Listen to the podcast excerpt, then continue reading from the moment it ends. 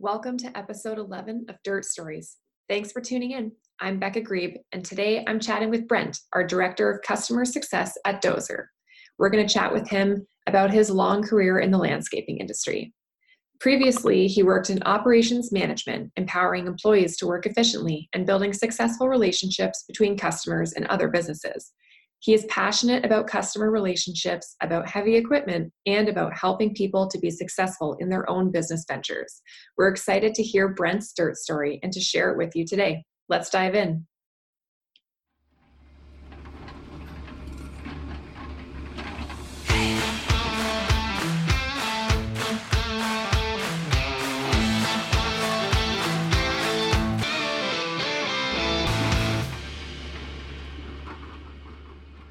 Today, I'm chatting with Brent, our Director of Customer Success at DOZR. He has had a long career in the landscaping industry, and we are excited today to dive into his dirt story. So, Brent, hello. Thank you for joining us. Thanks, Becca. Appreciate it. Let's kick things off by learning a little bit about you. Can you introduce yourself and tell our listeners a little bit about what you do at DOZR? So, again, like Becca said, my name is Brent Giles. I'm the Director of Customer Success here at DOZR. Um, myself and my team basically handle everything from uh, handoff from our sales um, division. Um, once the contracts are rental agreements are signed, we're kind of handling everything from that point uh, to the end of the rental period and everything in between. So we're we're kind of the first contact for any breakdowns, repairs, damages to equipment. Um, we handle and field most client um, questions during the course of their rental. Um, so we're kind of handling everything um, after the initial contract is signed, including pickup and delivery, logistics, that type of thing for uh, for anybody who requires it. Nice. What do you like most about your role? I, again, I think for me, it's uh, I've said this a lot over the with my my time here. I think it's interaction with people. Um, I spent years, as as we're going to talk about in the in the landscape and snow industry, have a lot of contacts. A lot of these same people um, are, are, utilizing our DOZR marketplace. So uh, instead of being seen as the competition now, I'm being seen more as a, uh, you know, we're, we're allies now and we can work together. So interacting yeah. with everybody and still being able to problem solve and do things that I've always done with, uh, with within the industry has, has allowed me to, uh, you know, that's probably the biggest thing for me. Of, of, yeah. what I love the most. So. Nice. So so director of customer success i have to ask we spoke to tim forstall in a previous episode about customer service customer success the difference between the two. Can you give our listeners a little bit of your definition around customer success and what that means? Put me on the spot. Um, i think customer I, at the end of the day i think the rental industry the landscape industry um, we're all service industries, so we're driven by the customer, um, and and that's everything from from sales to marketing to customer success. Um, we're service industries. Um, we all provide a service, and and the the client utilizes that service. So for me, that that customer success piece, that client service piece, is all it all relates back to how we operate within the industry, within these different divisions that we all may be working in. Does that make sense? Yeah, definitely. I like I like customer success almost over customer service because it mm. really shows that we're trying to define how we serve our customers as helping their businesses to be successful. I think that's awesome. hundred percent. Absolutely. We'll talk about that further too. I mean, I, I, I totally agree. I think that yeah. that's, uh, and once everybody in this industry, both whether we're talking about heavy equipment or we're talking about landscape or snow or construction or earth moving, whatever the, the division of, of, of or industry that you're in, we're a service industry. We're hired by a customer to perform a job. So not only to dig that hole, but to um, to be able to to take that that whole process from the beginning right. to the end, make sure that their relationship is, or sorry, make sure that their uh, experience is a positive one. Nice. You worked in the landscape industry, I believe, for 20 years before you were at DOZR. Can you tell us a little bit about your background in the landscape industry and what your role or roles were? Sure. Um, I started in this industry, it was a little over 20 years ago. Um, I my background is in turf grass, so I went to school for for turf grass. I think maybe at one point I was aspiring to be in the golf industry, um, but uh, I started out there. Uh, went to school for for for turf grass management, and uh, I ended up starting as a sales manager for uh, a couple of the largest uh, lawn care companies in in Canada and the US. So one was Weed Man and the other was Nutri-Lawn. So I spent about four or five years between the two of them, um, working corporately, uh, you know, in management positions, sales, service, um, and then obviously some training and development. At that point, I moved on, and I got involved with as an entrepreneur and, and, started my own business um, in Guelph, Ontario, where I continued for close to 10 years um, operating, owning and operating that business. I was lucky enough and fortunate enough at the time to be able to sell that business, which I did. Uh, so that uh, that was great. Uh, from that point, I moved on to uh, staying within within the industry. I moved on to uh, Clintar Landscape Management, which is for those who don't know, is probably the is you know Canada's biggest landscape uh, maintenance and snow company, um, and I in the top ten in North America. So um, at that point, I was the director of operations, so I was involved with business support, um, franchise development, um, you know, dealing with startup companies, dealing with tenured large companies, and we would be basically franchise support and and uh, training development for for Clintar uh, across North America. Um, and after that, I joined DOZR. Here I am and uh, kind nice. of taking all taking all those things I've learned over the last twenty years and trying to uh, you know yeah in in this industry and and obviously uh, continue to help out uh, the landscape and snow world the, the best I can. That's a pretty solid path, but I got to ask, t- talk to me about turf grass. Like that's a very specific. Mm-hmm. So turf grass basically is is grass. I mean, we that, that uh, you know, it's everything from um, we cover everything from fertilize, pesticides, herbicides. We deal with golf industries. We deal with residential lawn care, um, sports fields. It is a pretty broad sector. Other than, than what you've seen, it's it's uh, it's not glorious, but it's it's fun and it allows. Yeah, I didn't even know you could I didn't know you could go to school for that. That's that's super cool. Yeah, interesting. Yeah.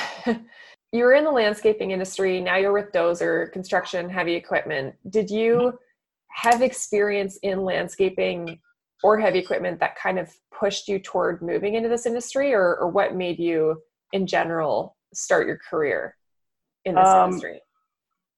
Again, I I grew up, you know, and kind of on a farm and in the ag industry, and I was always active in the outdoors. Um, so obviously, it's I knew I wanted to be working outside. Um, so it was kind of a natural progression. I don't think there was anything specific that specifically that pushed me into landscape, heavy equipment, that type of thing. But I think just my love for the outdoors and my passion for being outside all the time is kind of what brought me into it. Nice, nice. So let's talk about the landscape landscaping industries specifically.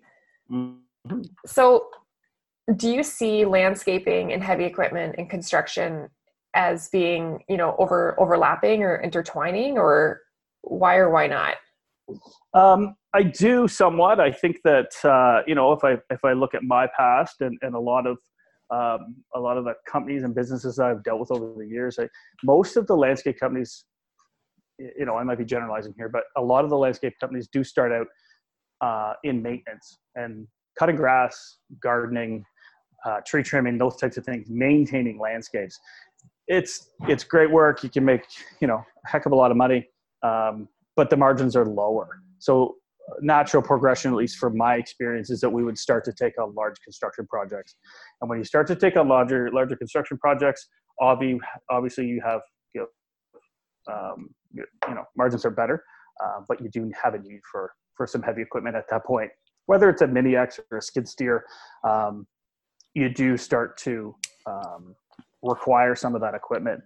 Um, and a lot of us in our industry that you know do things in the summertime naturally we're normally we're um, pushing snow in the in the winter. So yeah, we're in need of some heavy equipment, and and having that equipment be able to to uh, to be used year round is obviously key. So yeah, there, there is a correlation between landscape construction and and uh, actual construction, earth moving and things like that. So yeah, we always say, you know, as you know at DOZR, you know, we support the men and women that build and feed our world. So I think there that that kind of gives the impression that we do see some overlap there, which makes sense.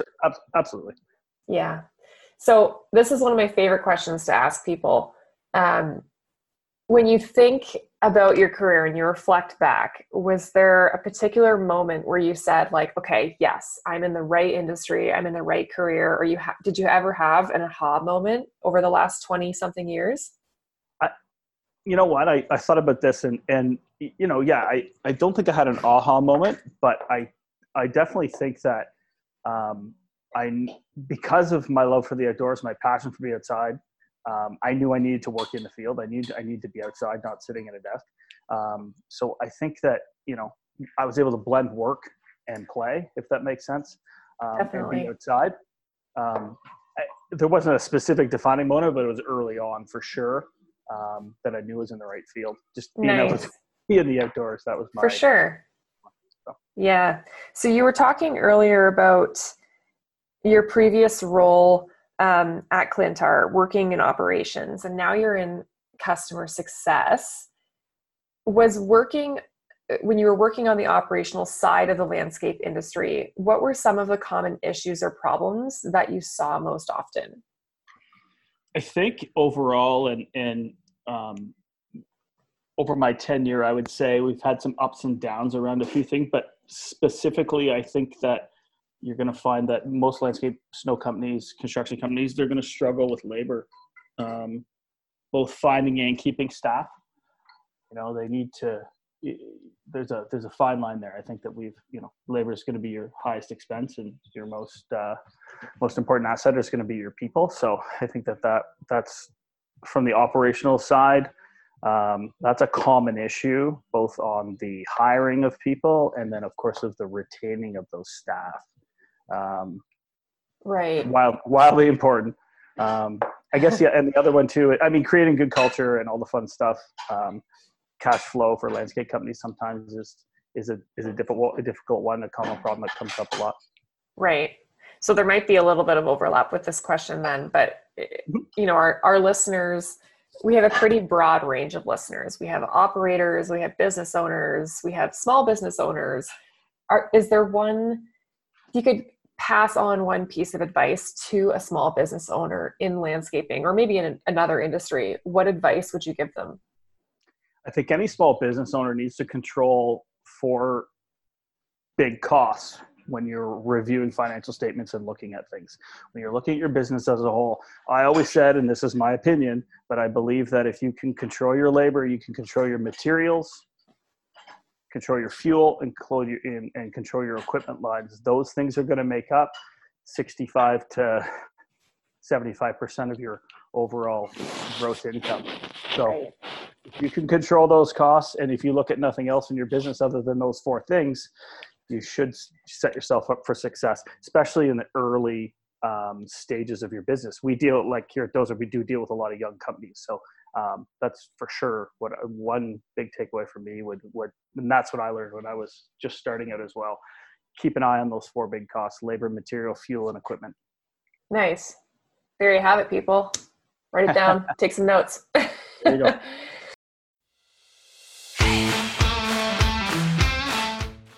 This podcast is sponsored by DOZR, the world's first heavy equipment rental e commerce solution. Search equipment rentals online anytime at dozr.com.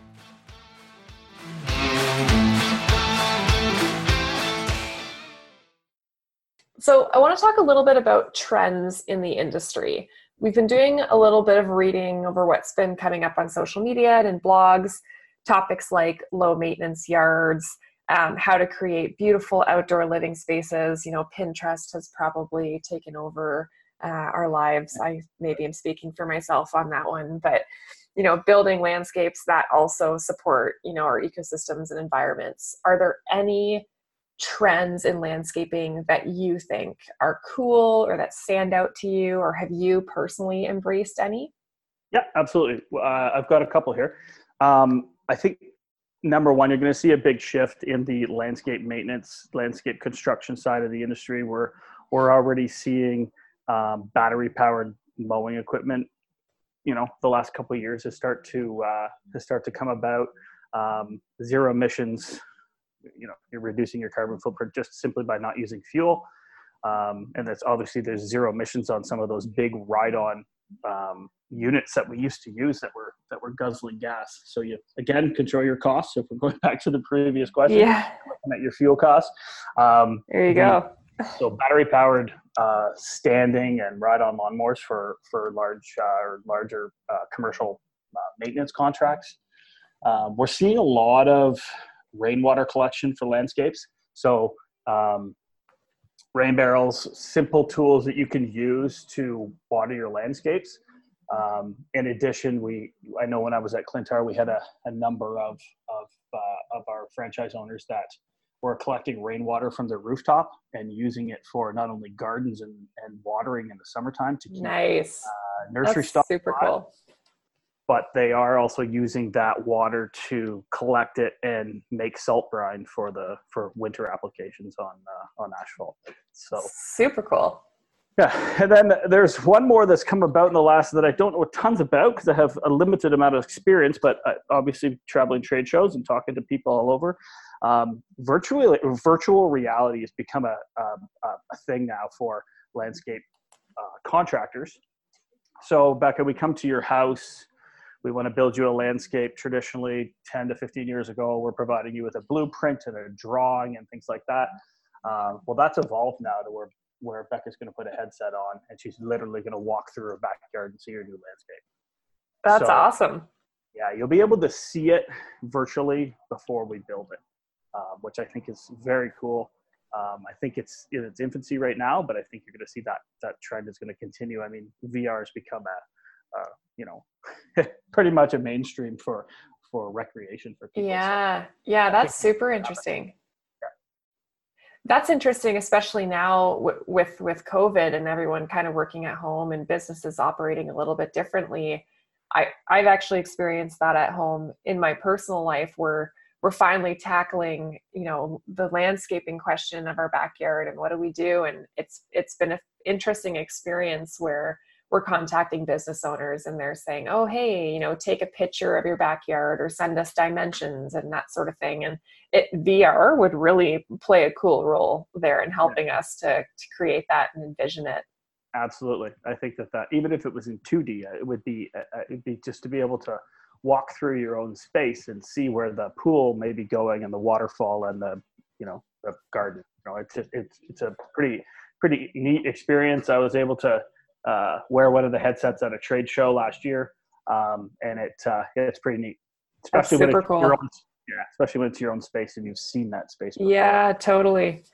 Yeah. I'm glad you brought up reducing your carbon footprint by not using fuel as well, because all we've been reading about with sustainability and, you know, construction best practices for, you know, being more environmentally friendly, this the CO2 emissions part of it is such a hot topic right now. And I think it's so important that people become more aware of that and how they can play a role in reducing it overall.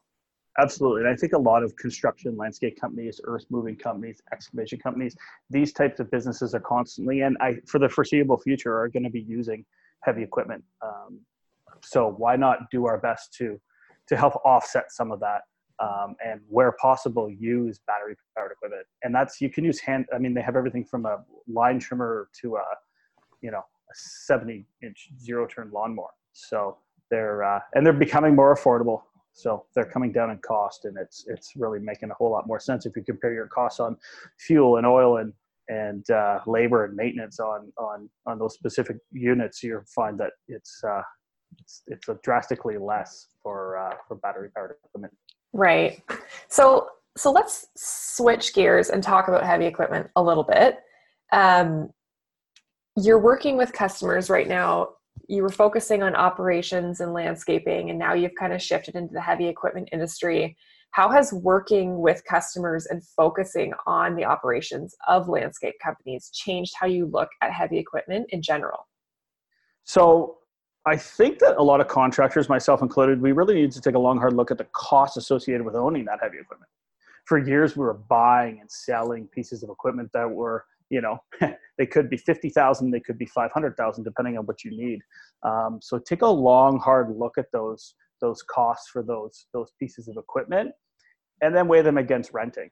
Um, and yes, we're a little biased because we we are a rental uh, platform, but at the same time, uh, we were renting equipment um, well before DOZR uh, came around, and we were doing that because the the actual cost um, associated with owning that large piece of equipment and not being able to utilize it year round, which is a problem that's in this industry, right. um, becomes astronomical. So why not look at the cost between renting versus owning? Both are great options. I want to be clear that there is absolutely a, a value in, in having that asset in your yard. Um, but really look at those costs and, and make sure it makes sense before you make any any big decisions on right. a huge piece of equipment that could absolutely change your business. Um, unfortunately, for better or uh, for worse. yeah. So, what was the first piece of equipment you ever operated? Um, obviously, coming from the you know, growing up on farms and things like that, it was, uh, uh, you know, we were John Deere tractors. That's where uh, I kind of cut my teeth on. Nice. Um, but, uh, you know, which came to help out uh, in the future when we obviously were, um, when a lot of people were still using pickup trucks to plow parking lots, we had adopted ag equipment, John Deere tractors, things like that with blades on them to help, uh, to help drive efficiencies. Um, so that helped me um, as I moved into uh, into this industry for sure. Nice. So what I, I love asking people this this question, especially people like yourself that have worked in the industry for so long. What is your favorite piece of equipment and why? I'll tell you, I, this is I, I don't have a specific favorite piece of equipment, but anybody who's ever I've done some consulting before too in, in into our industry and, and anybody who ever asked me that question, my answer is uh, undoubtedly always the piece of equipment that you can utilize year round. Um, regardless of, of what that piece is, I like specifically anything that I can that we can either rent or we can purchase that I can utilize every day of the week, 12, 12 months a year. Right. Does that make sense? So yeah. if I, for example, if we were to say a telehandler, um, if I'm a construction company, I can put a snow plow on that telehandler and very efficiently plow and stack snow. There's, I personally believe telehandler is going to be taking place, uh, or sorry, is going to take the place of, of a lot of uh, agriculture equipment here in the very short, okay. short period. Interesting. And, you know, summertime we can take that plow off and we can, you know, we can, it takes the place of a forklift around the shop. We can load our aggregates. We can, uh, unload trucks as they arrive with pallets of, of material for us. So it's something that will benefit you year round. So specifically, don't have a a uh, favorite piece, but yeah, my favorite piece is the one I can always use and is always making us money. Yeah, I think that's a smart answer. That goes back to your your comment earlier on efficiencies. I think that makes a lot of sense. Absolutely.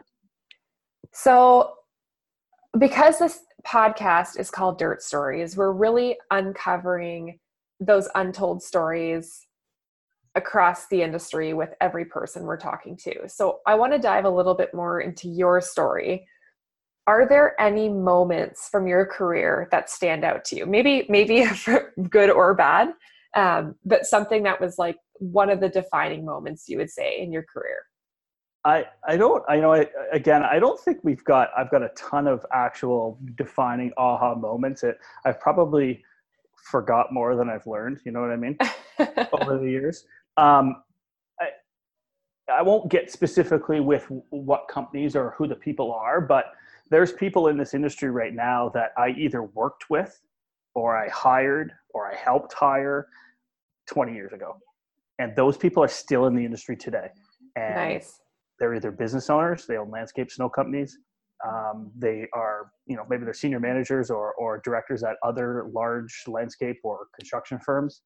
Um, so for me, uh, that piece is is seeing um, those people 20 years ago that are still in this industry and understood back then that this can be a career and that's important that was that for me is one of those defining moments that uh it, nice. It, this this this landscape construction industry is absolutely a career path and i still today think that a lot of people don't see it as that um, but I, i've seen it progress over the years and been involved with it i mean i'm still here um, and it, it's uh, i think that for me that was a that was the big one yeah i actually i, I want to touch on that for a sec because mm-hmm. we talk about that a lot at DOZR and in other interviews that i've had as well is whether it's construction or it's landscaping or it's it's operating equipment like something specific like that there isn't really a career path that you are told of when you're in high school. You know you're thinking about what you're going to do for a living and it's kind of do i go to college? Do i go to university? And there isn't really you're not really told about any other career paths that you could take or even beyond that if you go to university what do you take? How do you go to school for landscaping? Where do you, where do you get training? What does that education path look like? Can you tell our listeners a little bit about where they could get started or how they could learn more if they wanted to get into the industry?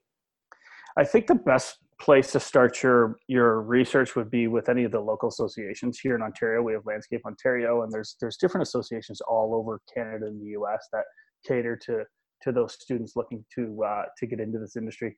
Um, it absolutely is a career path, and it, it absolutely can be. Um, there's some highly educated people out there that are that are making a lot of money in this in this industry. Uh, but I would start there if I look back on my career, turf grass, Becky, you alluded to it earlier in the in the conversation that you didn't even realize that that was something you could take.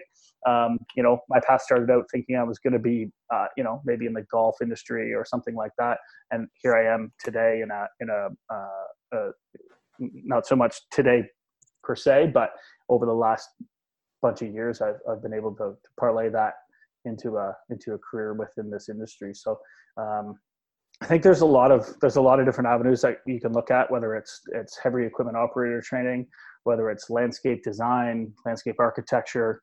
Um, they all kind of go hand in hand. I mean, as far as if we want to get really broad, uh, logistics companies that are floating heavy equipment, truck drivers, things like that. Those careers are are within our industry. Um, I mean, DOZR itself, uh, myself and, and our team here, logistics, we're moving equipment every single day um, on on on uh, transport trucks. So it's it's broad and it and I think that uh, there's a lot of trading opportunities out there. But I think your your local uh, landscape associations are probably the best mm-hmm. place to mm-hmm. start. Yeah, I think it's so important too to have or try and develop relationships with people in the industry so you can have someone to give you that advice or if you're lucky enough to have someone mentor you because it's just you, you need that. You need to have a relationship to to help you kind of find your footing and get that foundation going. For sure. I totally agree.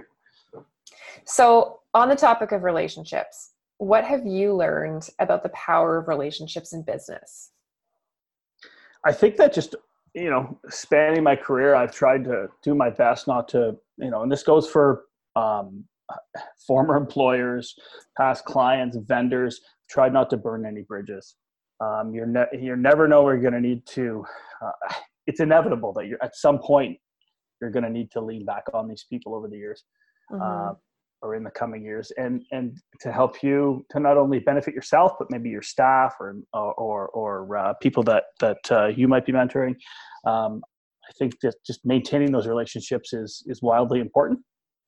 I would say that that would just try your best not to uh, to burn bridges. Although this is a massive industry in North America, yeah. uh, a lot of people, a lot of a lot of people know each other, and and uh, and word gets around pretty quick. So, so I want to talk a little bit about skills for the for the people that are listening. Maybe they're just getting started in their careers. You've worked, you know, in operations. You're working now in customer success. What skills would you say are the most important to develop that you can lean on throughout your career in this industry? I think eh, there's all sorts of skills that you can develop. Um, I think having broad based skills are important. Things like just honesty and integrity. You, you're building landscapes, you're plowing snow, whatever it is that you're doing, um, you're working with that client. You need to be honest and upfront with them. Situations, both good and bad, are going to arise over the course of a, a relationship with a client. So it's so important for your business just to maintain your honesty, maintain your integrity. Um, as we all know, if you're dishonest, it, it uh, it's gonna it's gonna hurt you in the long run. Mm-hmm. I think secondly, just being able to think quickly on your feet and problem solve. Uh, something that I learned years ago to be able to, in today's day and age with technology and, and whatnot, um, I call it the Amazon experience. Everything's super quick. Um, quick, efficient solutions in today's world are, are needed. So being able to think on your feet, think quickly, and problem solve fast, and get the right uh, resolution for that situation. Um, I think that that's been hugely important. Mm-hmm. Learn from those mistakes too, right? You're never going to make always make that right decision, but um, learn from that those poor mistakes, and I've made plenty of them. Um, you don't want to keep making them over and over and over again. So just honesty, integrity, mm-hmm. being a quick, efficient problem solver. And nice. I know those are I know those are broad, but they if everyone can apply those to their specific business, I think. Absolutely. I couldn't agree more. Uh, well, before we sign off and say goodbye today, is there anything that you'd like to leave our listeners with? Um, I think uh, for the most part, I think there's two things. One, and they're both kind of around employee development and relationships and, and labor. as business owners, as senior managers, and, and people within our organization who have influence, um, there's a ton of work and talent out there. Let's be creative, look for non traditional ways to hire and find staff. Don't be afraid to hire some of those students or people that may not be from our industry. I used to look specifically when times were tough and looking for staff, I used to look specifically for, people that had a customer service background. I wasn't so much learning or trying to find somebody that had a you know 10 years in the landscape industry. Um, I would look more for people that worked at Starbucks and McDonald's and places like that where they had lots of interaction with people because nice. that's what's gonna that's what's gonna help your business is it's going to be create those those great relationships with your staff if you do that if you are able to uh, hire and retain your staff with great culture and training and development, those staff are going to keep your clients happy. Nice. Mm-hmm. I think that's that's great advice. That might be some of the best advice I've heard yet on the podcast. There you go. Amazing. Well, thank you for joining us today. It was a pleasure talking to you, and I'm sure it won't be the last time we'll be hearing from you. Well, I appreciate it, Becca. Thanks so much.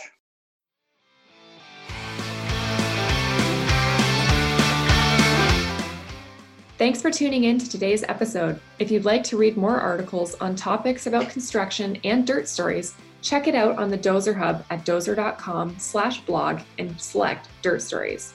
Follow us on Instagram at DOZR Hub for the latest news in the industry and follow our blogs and podcasts through the Dirt Stories hashtag on social media. Want to be featured on the podcast? Contact us via social media or at dozr.com slash blog if you or someone you know has a dirt story to share. Today's episode was sponsored and produced by DOZR, the world's first e commerce solution for heavy equipment rentals. Visit dozr.com to learn more.